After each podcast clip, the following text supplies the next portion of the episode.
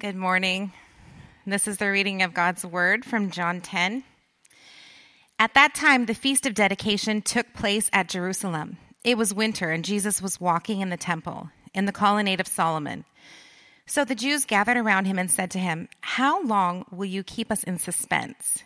If you are the Christ, tell us plainly. Jesus answered them, I told you, and you do not believe. The works that I do in my Father's name bear witness about me. But you do not believe because you are not among my sheep. My sheep hear my voice, and I know them, and they follow me. I give them eternal life, and they will never perish, and no one will snatch them out of my hand. My Father, who has given them to me, is greater than all, and no one is able to snatch them out of the Father's hand. I and the Father are one. The Jews picked up stones again to stone him. Amen. Thank you, Stephanie. Good morning, church family. How are you? Good. I've had a lot of people uh, asking me how I'm doing today.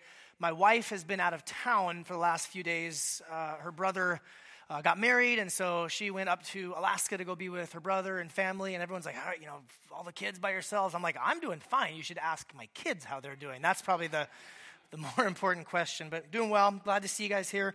Uh, if you're new, my name's Aaron. I'm one of the pastors here as well. Glad to have you joining us.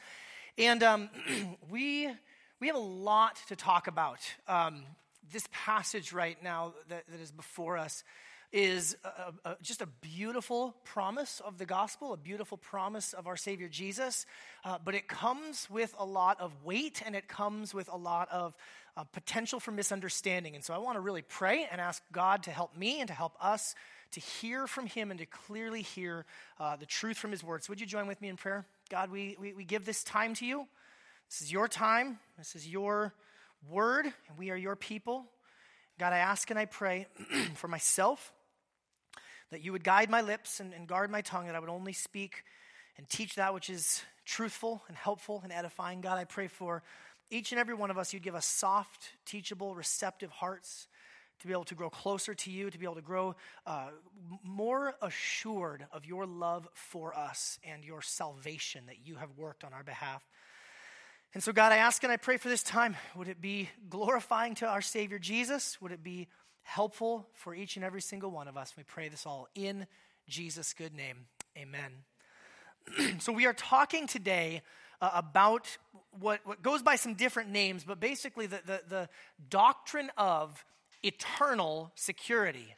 And as you can tell, even from this title slide, we're, we're trying to answer this question how secure is your salvation? Like, really? How, like, really, how secure is your salvation? How, how safe are you? And, and uh, reading a lot of different books, reading a lot of different commentaries this week in study and preparation, I came across this quote from Sam Storms, who's a pastor and author in Oklahoma. He's become a, a, a bit of a friend over the last few years. I, I, would love to have him come and preach here at some point. But he, he has this quote that I thought, well, this just sets it up right. He says, Ask yourself this question if Jesus wanted to teach eternal security, how could he have done it better or more explicitly than the way he does it here? If you yourself wanted to assert eternal security, how could you do it better than by using the words of Jesus in John 10? Now, with this idea, with this doctrine of eternal security, what happens among some Christians, particularly those who would be what you could kind of call the Reformed camp or the Calvinist camp, is we love to get out, oh, big, thick books like Calvin's Institutes, and we love to, you know, get out our whiteboards, and we love to put together this whole big theological system and, and, and, talk through those things. And, and I myself love the doctrines of grace, and I myself am I'm, I'm about as uh, reformed as you're going to find. You know, I'm not a four pointer, I'm a full five, I'm probably like a nine pointer at this point. I've even added a few. And like, I love these things. But here's where the rubber hits the road for me is I cannot approach this topic today. I cannot approach this passage because for many people in, in our congregation, many people in our lives, this subject of eternal security, it's no abstract doctrine. This is no theoretical doctrinal debate. This is a pressing reality in their daily lives. I have had too many people sitting in my office with tears pouring down their face saying to me, I don't know if God loves me. I've been raised in the church. I know the scriptures. I've prayed the sinner's prayer a hundred times, but I don't really know if I'm actually saved. You guys, I cannot preach this. I cannot bring this to you today in the abstract. Because I don't know every one of you, and I don't know every one of your story, and I don't know where your, your heart is at, but I know enough to know that there are people in this room right now who have wrestled with this very question Does God love me? I asked for permission to share this, but I just met with one of our covenant members about three weeks ago, and she sat in my office and, and wept tears, first of pain, and then I, I hope and pray by God's grace of relief as we spent some time talking about this. And, and I had asked her if I could share a little bit of this. And she said she sent me an email we, we corresponded. And this is this is the reality of what it looks like for a lot of people's lives. She said i hid my struggle for so long. Sometimes I, I still can't believe that i can really be transparent without my world imploding. When i put myself back in that place here's what came out. I was a cradle christian born and raised in the church. So when the questions and the doubts came i felt like i was drowning unable to find my way back to the surface. I fought it so hard at first. I was always taught that faith is being sure of what you do not see. But I wasn't sure of anything anymore. My anxiety made it impossible. I felt like an imposter each Sunday. Clammy hands, racing heart, shut down, don't make eye contact. It felt like a sick joke that God would provide salvation through the one thing my mind was no longer capable of faith. It was for everyone else, not me. Thank God I'm not in that place anymore, not entirely at least. Little by little, I'm releasing my demand for certainty and relying on hope instead. And unlike certainty, hope isn't beholden to all my fears and objections.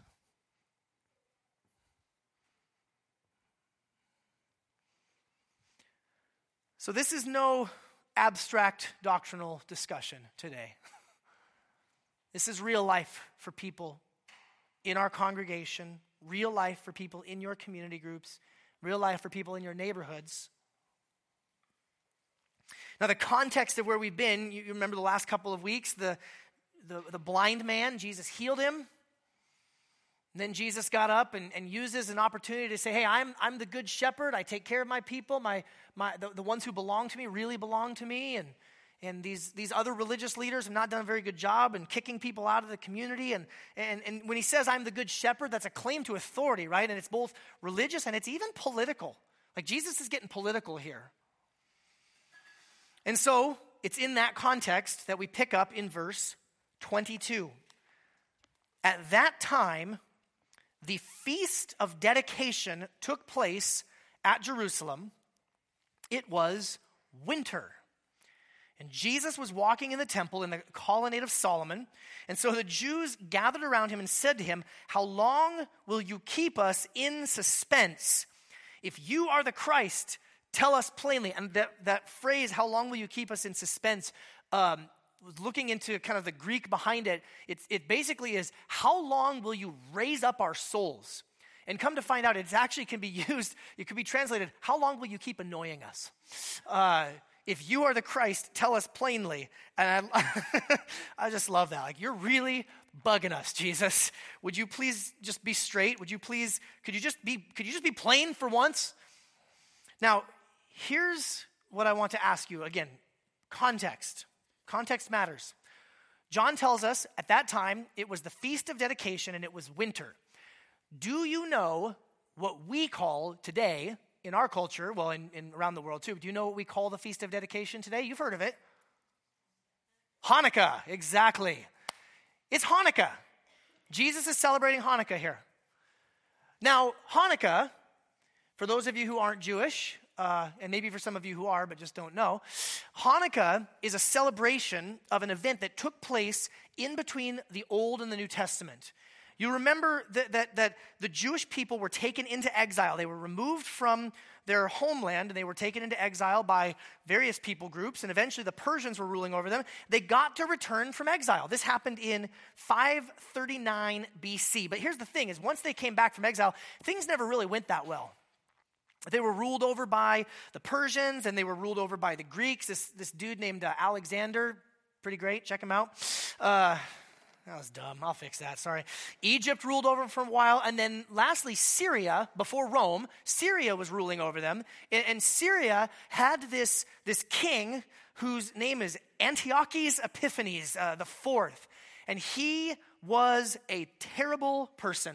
And in 168 BC, he launched into a persecution where basically he dismantled the entire religious system. Most of the uh, ruling empires would let the Jewish people, would let various people groups still do their own worship practices, but no, not Antiochus. He says, No, I'm going to go in and I'm going to actually sacrifice pigs and unclean animals on the temple. And I'm going to force feed these Jewish priests to eat unclean animals and just violate, just desecrate, just absolute horrific desecration.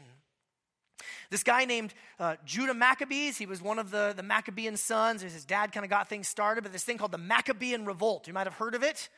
The Maccabean re- revolt happened in, in 167, and Judah, his nickname was the Hammer. He was like the, the Thor of the, the Jewish people in the second you know, temple period. He's, he's Judah the Hammer, and he rose up, and they, they fought against the Syrians, and they, they drove them out. And this is the miracle of, of the only having enough oil for one day, but it lasted for eight days, and it's this kind of amazing thing. And they, they win, and then they have this big temple rededication ceremony in 164 BC, and, and, and you can read about it in the book of First First Maccabees. Maccabees is not a biblical book, but it's, a, it's what we call an intertestamental book. It's, it's helpful history. It's not divinely inspired scripture. But you can read this. It says uh, in chapter 4, it says, Early in the morning of the 25th day of the ninth month, which is the month of Chislev, in the, by the way, time out, 25th day of this month, do we celebrate something on the 25th day of something? Ah, the, yeah, you just got it. My daughter just got it, yeah. Christmas and Hanukkah, this, this connection. And it's really interesting how some of the early church fathers saw the connection between the rededication of the temple and the incarnation of the Son of God in present physical form with us. There's a, there's, a, there's a temple connection there. Where does God meet with his people? Well, in, the, in the old administration, it was in the earthly physical temple. In the new covenant, it's through the temple of our Savior, Jesus Christ. So, all sorts of connections different sermon. But it says that on this day they, they rose and offered sacrifices as the law directs on this burnt altar, uh, uh, burnt offering that they had built.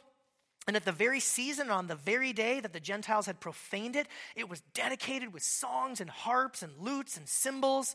And all the people fell on their faces and worshiped and blessed heaven who had prospered them. And so they celebrated the dedication of the altar for eight days. And they joyfully offered burnt offerings and they sacrificed uh, an offering of well being and a thanksgiving offering. And they decorated, they decorated, the, those of you who like to decorate for parties, they decorated the front of the temple with golden crowns and small shields. And they restored the gates and the chambers for the priests and fitted them with doors.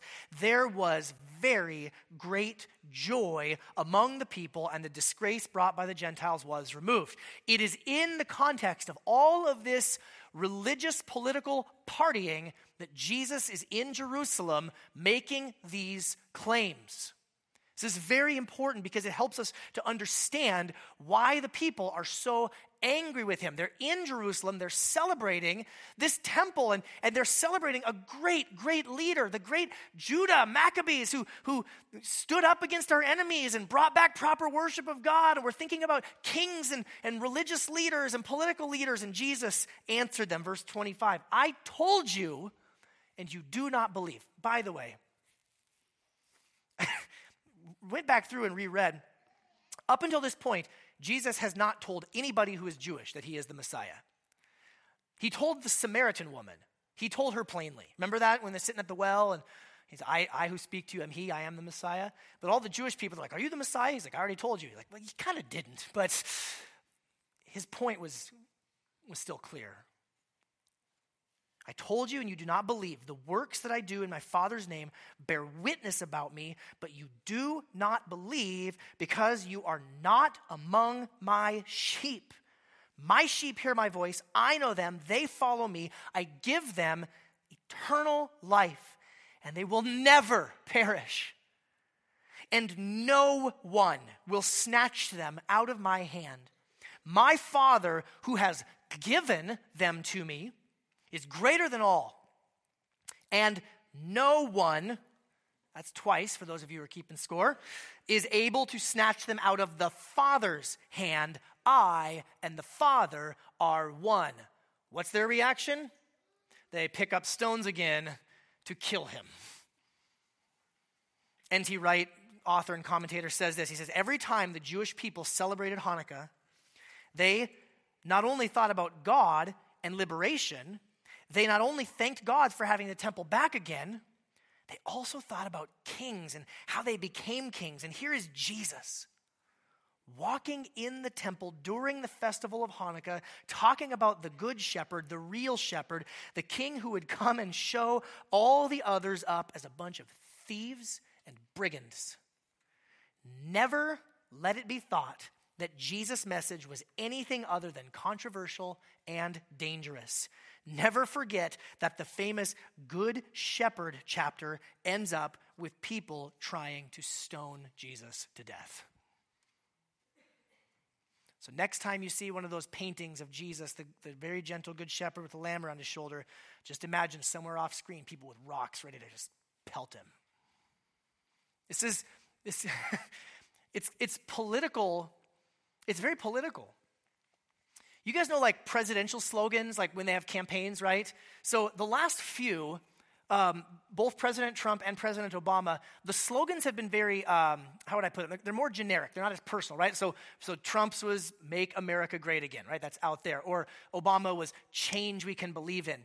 But I like the old days of presidential elections where it was like, you know, Nixon's the one. Like, oh, that's pretty straightforward.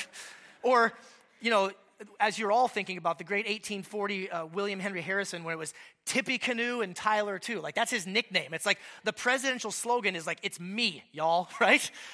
Jesus' presidential slogan is, I am the good shepherd. I'm the good shepherd. It's me. I'm the rightful leader of God's people. I'm the rightful king of Israel. And here's the big idea for today is that those who belong to Jesus are perfectly secure. So that was kind of is uh, related to the big idea of last week. We talked about Jesus being the good shepherd. You can essentially think of this of going two or three clicks deeper onto what I already taught last week, but we need to talk about this. We need to talk about what does it mean that if you belong to Jesus, you're perfectly secure. How secure? Really? How secure? How secure are we? Well, we are as secure as the word given. Jesus said, My Father has given them to me. This means that there is intentionality on the part of God for you being in his family. Some people live with a sense of, I snuck in. Some people live with a sense of, I got in on a technicality. Some of you live with a deep sense of, I personally did it, it's, it's me, I, I brought myself into the family. But Jesus said that you, if you belong to God, you were given to Jesus by the Father. There is deep intentionality on the part of God.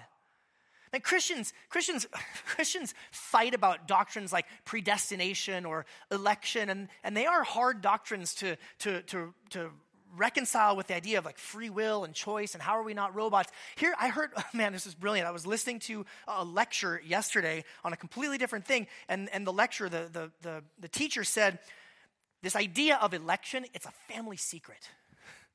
This is a family secret. Hey, by the way, God really likes you. He really loves you. He really wants you to be a part of his family. Predestination or election or these things are never given to us so that we can sit back and feel cocky and arrogant and, and prideful about anything. No, it's like, hey, did you know that God really likes you?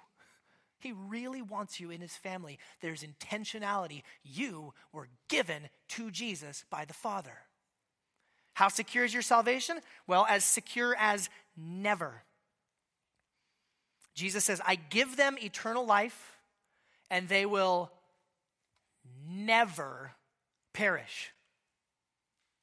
And Jesus has authority to say that, doesn't he? I mean, at this part in the story, it has not yet happened, but he just last week said, I lay my life down, I pick it back up again. So he already has told the people what's going to happen. He's going to die, He's going to die on a cross in our place for our sins, paying the price that our sinfulness deserves before a holy God. And then, oh yeah, he's going to rise from the dead on the third day, conquering over death, conquering over sin, conquering over every enemy that we have as humankind. And so when he says to us, You will never perish in light of the resurrection, that's a pretty glorious promise. Amen? You will never perish. In the fall, when we come back to the Gospel of John, we're going to see Jesus raising Lazarus from the dead, and he's going to say it just again. He says, Look, even if you die, you're not going to die. Even if you die, I, no, trust me, you're not, you're not going to die. And by the way, I'm going to raise you up on the last day, and you're going to live forever. It's going to be amazing. Watch this. Lazarus, come out. A preview of coming attractions. You will never perish. Given. Never. How about this one? Your salvation's as secure as no one. No one will snatch them out of my hand. Then he doubles down. No one will snatch them out of the Father's hand. I and the Father are one. When things are repeated in the Bible, that's a clue. Pay attention. Repeated words, repeated phrases. No one. Say, say no one. Uh, more conviction. Listen, no one. no one. Okay, listen, here's the deal. Oh, I'm not gonna, I'm gonna, I'm gonna answer objections in a moment because there are objections. Some of them are, are quite real. We need to answer them.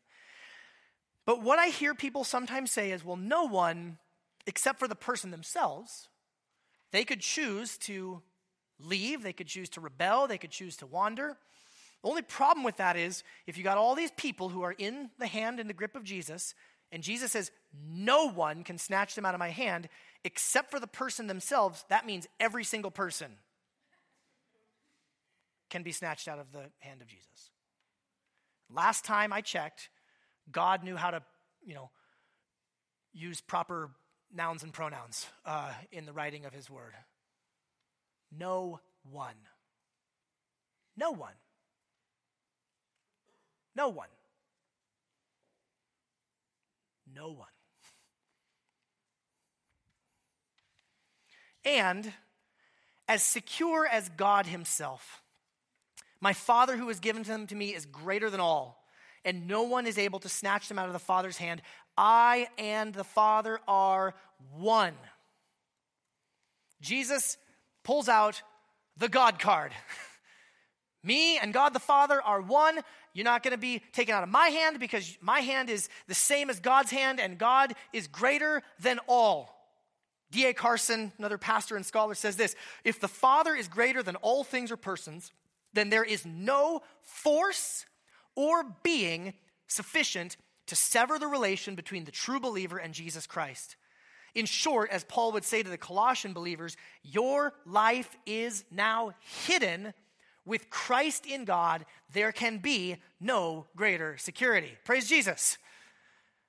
No one, never can snatch you out of the hand of God Himself. You are pretty darn secure. Now, by the way, this is a side note. I have a lot of those today. Um, I don't like the phrase that sometimes gets used once saved, always saved. Have you ever heard that? I don't like that terminology. I, I, I don't I don't encourage the usage of that. Oh, once saved, always saved. It, it to me misunderstands the nature of salvation. It makes it sound like as long as I prayed a prayer in the past, I can just do whatever I want to do, and I'm still always saved. It's like uh, it's like uh, you signed up for like whole life life insurance or something like that, and you paid it off early. It's like okay, well, I can just do whatever. I can go, you know, I can go, you know, cliff diving and chain smoking and whatever, and like I'm good. Like, so I don't like that phrase "once saved, always saved." So can we? Um, I shouldn't tell you that because every time I tell you things that I don't like, you start posting them on my Facebook wall all the time. So I shouldn't say that, but I, I just did. I think this the idea of eternal security or, or secure salvation. I think that's a better way to speak about it than this phrase once saved, always saved. I don't like that terminology. So, why are there objections? Let's answer some objections, but first, let's say why are there some objections? Okay, well, the, the first reason why there are some objections is because some people are wolves and robbers, and they are terrible people, and they need to repent or they're going to face judgment from God. What I mean by, by this is some people love to use fear to manipulate. And if they can convince you that your salvation isn't really secure and they can keep you dancing and they can keep you on the treadmill of religion and, and effort and output, then they can get money, time, attention, adoration from, from people. That is horrible. That's horrible. And by the way, some people are accidental wolves and robbers. They might not wake up in the morning with this idea of, oh, I gotta, I gotta use fear to manipulate people. I gotta use fear to get people to do stuff, but they do it anyway. So watch out. Don't be an accidental wolf. So some people have objections to the idea of eternal security because they want to use fear to manipulate you, and they are wicked. The second reason why some people have objections to this idea of eternal security is because the devil wants to take what he can. Okay? Romans 8 says it about as clear as you can get there. There is nothing in all of creation, height or depth, angels, principalities, nothing, nothing will be able to separate us from the love of God that's in Christ Jesus. Again, the word nothing, I looked it up in the Greek. You know what it means? Nothing. And yet, the devil, what he can't do, he can't take your salvation. I don't care what Charlie Daniels says, you can't lose your soul in a fiddling competition, right? Like you, the devil can't, he can't steal your soul. It's not how it works. But you know what he can steal? He can steal your joy. He can steal your sense of peace.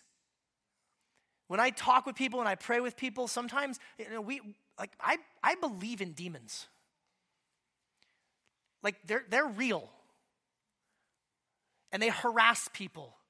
And they, they can't own you. You're not owned. If, but, but Christians can be harassed by demonic spirits and uh, be oppressed and be tormented. And, and, and one of the ways I see this happen, the number one way that I, I, I've learned over the years that the demonic is involved in people's lives is when loving, genuine, saved, redeemed, bought by the blood of Jesus Christians sit in front of me and say, I don't, I don't know if I'm really saved or not.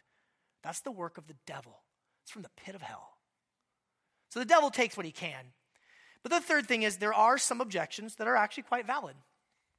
And so let's look at them. I have four that I want to address right now. The first objection, almost automatically, is this Doesn't eternal security negate our free will? If you're telling me that Jesus holds me securely in his hand, and there's nothing that I nor anyone else can do to escape him, doesn't that get rid of my free will? Doesn't that turn me into a robot? The answer is no. Absolutely not. A couple of thoughts on this. First of all, you need to understand that in our cultural context, American, Western, product of the Enlightenment, we have an overinflated sense, I would argue, of self importance and liberation and freedom.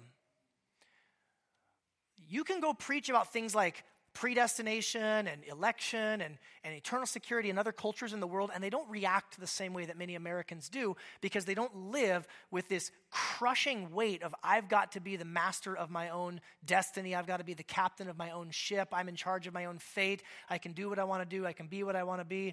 And doggone it, if I'm going to be an astronaut, I'm going to, I'm going to be an astronaut. Like what, whatever this is that has led to uh, the, the, the, the culture that we live in, we're all products of our culture to some extent or degree. And I would argue that sometimes we have an overinflated sense of self determination. There's a lot that I'm not in control of. Just, uh, I listened to a podcast. It wasn't a documentary, but it was a documentary podcast about the discovery of DNA. It's really interesting to see the way our culture right now is wrestling with this idea of, I'm so free, I can make all the choices. I have genes that determine things like hair color, eye color, and even personality traits. And if I'm if I'm genetically this way, I'm just going to be this way. It's like, well, hold on a second. Are we free or are we determined by our genes? And from a purely secular level, that's the fight that our culture is having right now. For us as Christians, though, we get to raise our gaze. We get to elevate our viewpoint a little bit. And we can say, yes, you and I are moral agents. We are not robots. We are not automatons. We are not puppets on a string. And yet, somehow, mysteriously, in ways that we don't fully understand and will never fully understand, God is completely sovereign. And I would argue, too, that, that Your will is never more free than when you're in the grip of Jesus' grace. You want to really be free? Surrender your free will to Jesus. Let Him be your freedom. There's a hymn from William Cowper that says it so beautifully. It says, To see the law by Christ fulfilled, to hear His pardoning voice, can turn a slave into a son and duty into choice. When all my servile works were done, a righteousness to raise, now freely chosen in the Son, I freely choose His ways. Man! We don't write lyrics like that in the church enough anymore. That'll preach. Your will is never more free than in the grip of Jesus' grace. No, you're not a robot. No, you're not a puppet. But Jesus has you securely. Number two, if you preach this thing of eternal security, doesn't that just encourage people to run out and sin? Like if you tell people that they're really safe, they're really secure. If I if I stand up here and I tell you that God's not mad at you because all of the wrath that you deserved for your wrongdoings and your wanderings and your rebellion was all poured out at the cross of Jesus Christ. He is your propitiation. He took God's wrath on your behalf. There's no more wrath left for you. But if you preach that, if you tell people that, won't they just go run off and start sinning left and right? Okay? I grant that that is a potential hazard that can happen. But I would say that if that happens, the person has completely misunderstood themselves, their sin, the cross of Jesus, the nature of what grace is. Just has misunderstood. Now, maybe a genuine Christian, I don't know. You think genuine Christians can misunderstand things sometimes? You think a genuine Christian, a real person who really belongs to Jesus, can, you know, think wrong things? And oh my gosh, do you think a genuine Christian could even, like, I don't know, wander for a while or do stupid, do stupid things? Do you know any Christians?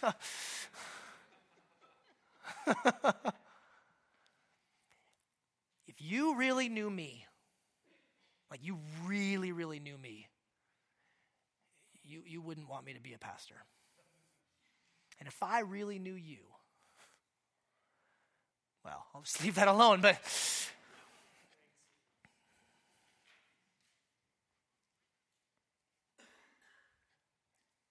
to hear the depths that Jesus went for us, to hear the grace of God revealed in Christ Jesus, and then to turn and say, Sweet, I want to go live in a way that's completely contrary to his wishes.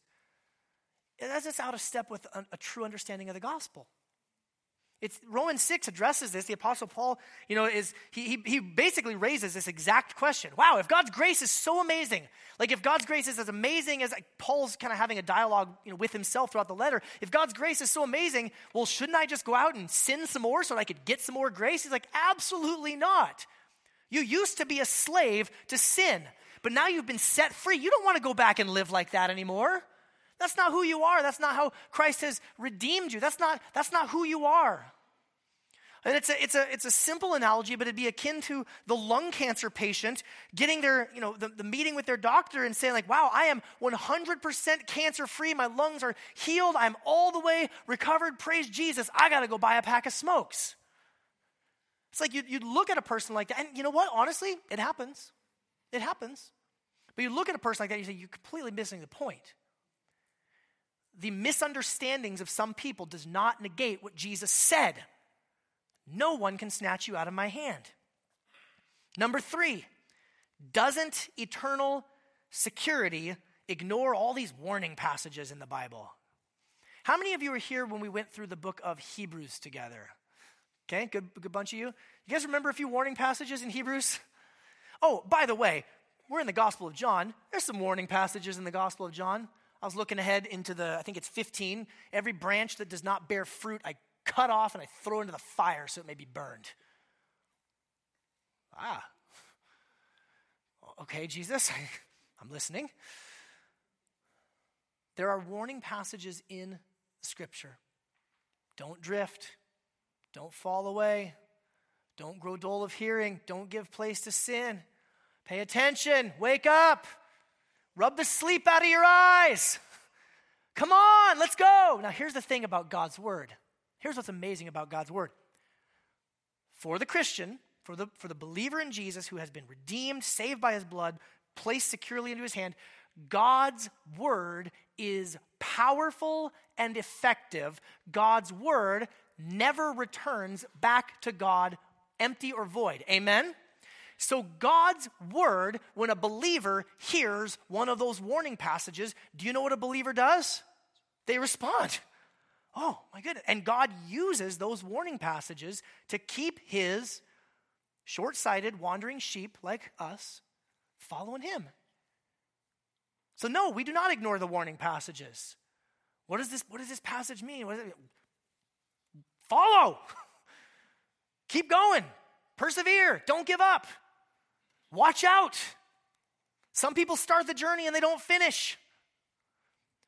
Some people spring up and there's like signs of life and then they, they die out. Keep your roots deep. Keep your eyes fixed on Jesus. Let's go. No, we do not ignore the warning passages. But I'm convinced that God uses the warning passages in your life and in my life to keep us secure in Him. There is such a thing as false assurance. We've had the opportunity to talk about that. We've had the opportunity to talk about it. We will have more opportunity to talk about it later. There is such a thing, as we've seen throughout John, you know, belief that isn't really belief. But one of the ways that you start to tell if the belief is real or not is do we respond? Do we respond? Oh, I don't want to I don't want to drift. And here's the fourth objection that I, I commonly hear. And it's just the it's the it's the experiential objection. I, well, I know people. I know these people. They stopped having faith. They were walking with Jesus. They, it seemed like they were legitimate. They and they then they stopped. Weren't they saved? Weren't they really saved? And now they're not saved. So we don't we don't talk about salvation that way. When you talk about they were saved and now they're not saved, that's not a biblical way to talk about salvation. That's a revivalist way to talk about salvation. And I love revival and I believe in the activity of the Holy Spirit, but I'm using the term revivalist to mean kind of this unique American heritage that we have where people go and they, they preach a big sermon and the bombastic stuff and the lights and the sirens and the, and the, and the organ music, and then you got to get people to come down front and they got to pray the sinner's prayer. And as long as you pray the sinner's prayer, boom, you're saved. That's where the whole once saved, always saved thing comes. I don't like that. Because how does the Bible talk about salvation? In all three dimensions something that happened in your past, something that's happening right now, present reality, and something that will happen on the day of Christ's return. Salvation is past, present, and future. So it's just it's just not it doesn't jive with the way that we see salvation talked about in the scripture say they were saved and now they're not saved. That's not how the scripture speaks of it. It's it's you will be saved on the day of Christ Jesus return. So here's a couple ways to think about it. Number 1, maybe maybe their faith really wasn't genuine. And maybe they, they had a little spark of life, you know, a little like what Jesus talked about. It looked like a plant starts to grow and then just kind of withers and dies off. Maybe their faith's not genuine. Oh. Or maybe their faith is genuine and they're just being an idiot. And they're wandering and they're running and they're, they're being a loser and God's going to get them, right? In the, in the words of the great theologian Johnny Cash, sooner or later, God will cut you down, right?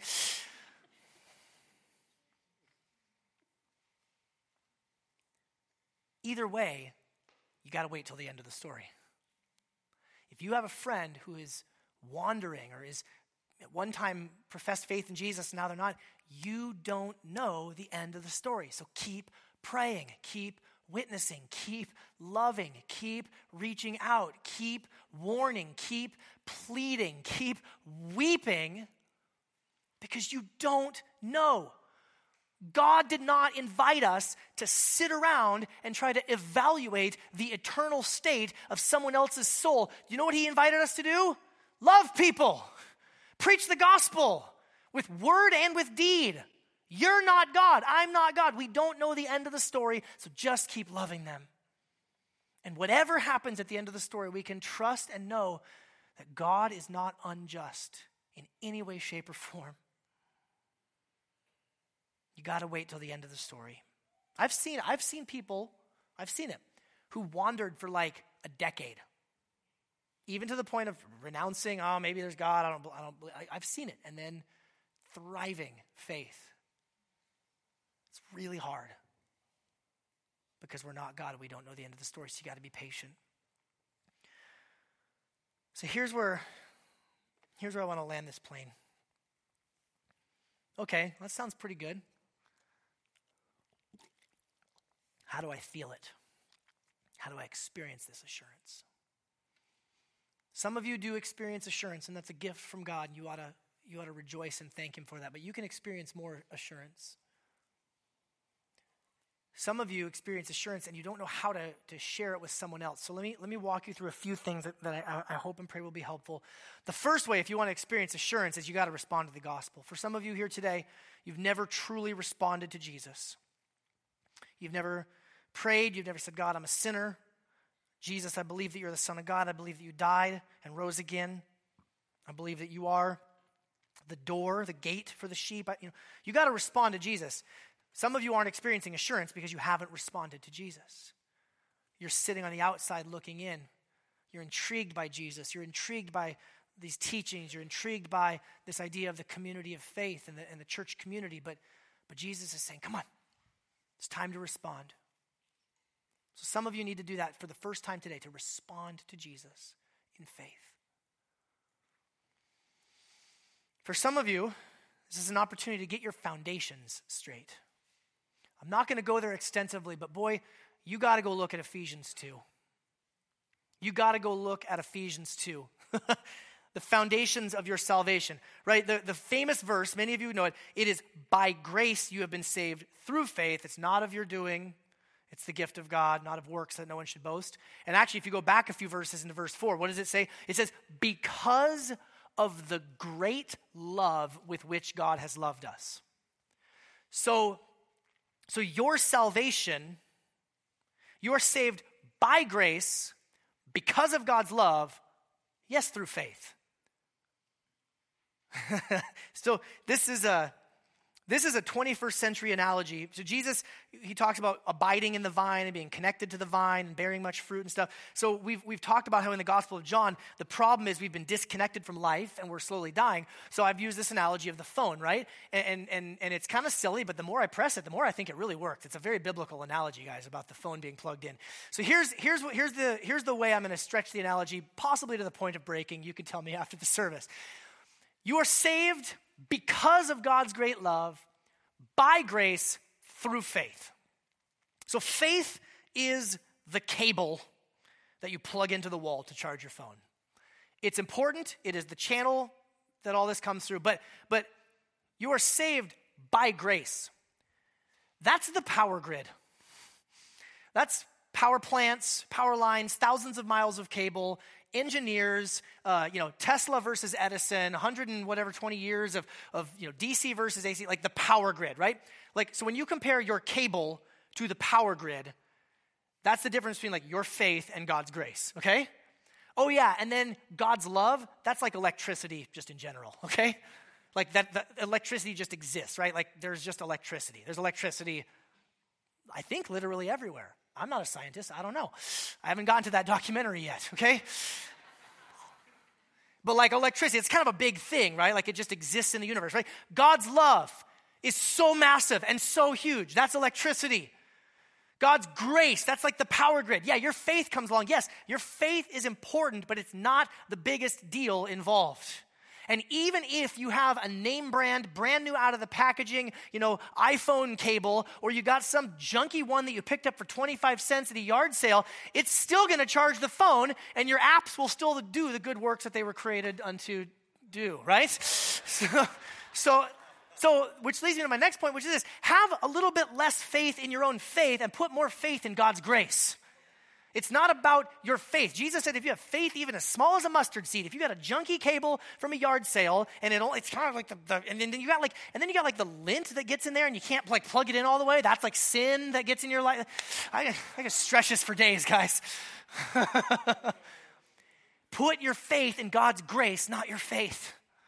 Your faith is not unimportant. It's just that God's grace is so much bigger than your faith. Faith like a mustard seed. Pastor J.D. Greear, he says this. He says, faith is not the absence of doubt. It's continuing to follow Jesus in the midst of doubt. Sometimes your faith is going to falter. Sometimes you're like, Jesus, I believe, but help my unbelief. That's, that's to be expected. Faith is not absolute 100% certainty of everything all the time. It's certainty that God is good. And even when you don't understand a million and one things, you can rest your head on your pillow at night knowing that God loves you. And then the last way I would encourage you to, to experience this assurance is to entrust yourself to community. And I just put the note there sheep is plural. Throughout the whole passage, my sheep, plural. I looked every single time. They, they, they, my sheep, plural, plural, plural. You're called into a family. You're called into a community. You're called into a people. And some of you are not experiencing assurance because you're off on your own and you're not having people in your life who can, A, prod you along and encourage you to keep following Jesus. Or when your heart is feeling weak and your faith is feeling flimsy, they can look at you and say, But I see Jesus in you. I see his spirit in you. I see his grace in you. Take heart. Take heart. This is amazing, amazing promise, right? In our culture, if your health insurance company finds out that you have a pre existing condition, you're dropped. Your car insurance finds out that you got a, uh, you know, a, a speeding ticket, you're dropped. That boyfriend or girlfriend that you're so excited about, that new relationship, they find out about your previous relationship, you're gone. All of these things that we try to hide, all of these things that we try to cover up, we experience this in our lives. No wonder we feel a lack of assurance, but our God is not like that.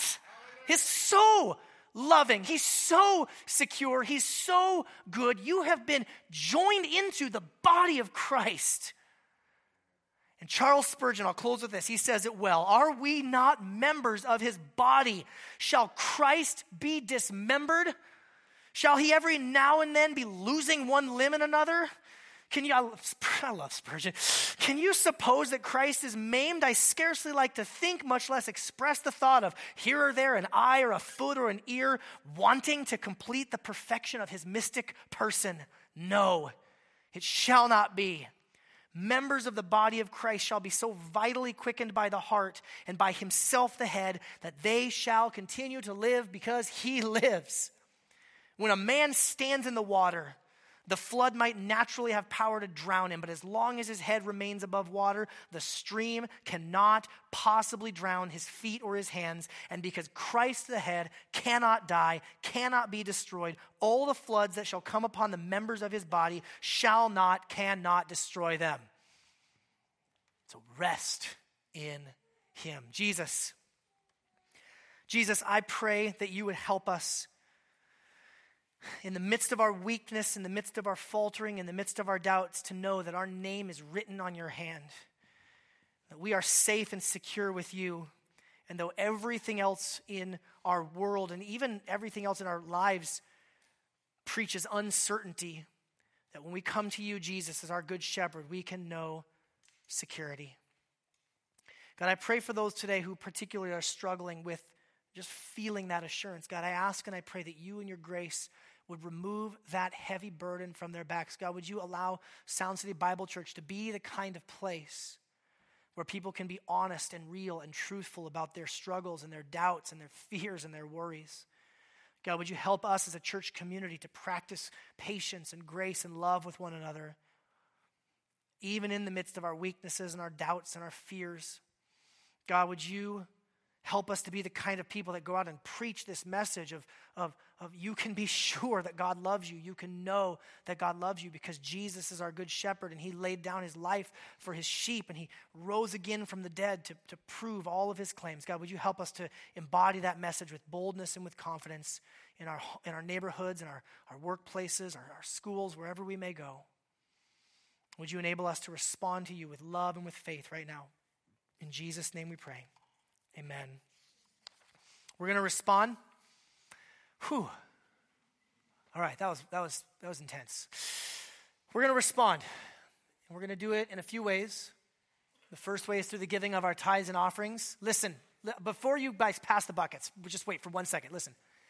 If you are going to give today with even the slightest inkling in your heart of, I have to give so that God will still love me, do not give just don't. You're loved. You're loved. So if you're going to give, give as a loved person. give as a child draws just a really frankly ugly looking picture like here dad i made you this thing and it's like like god doesn't need your money all right you guys can collect the offering now thanks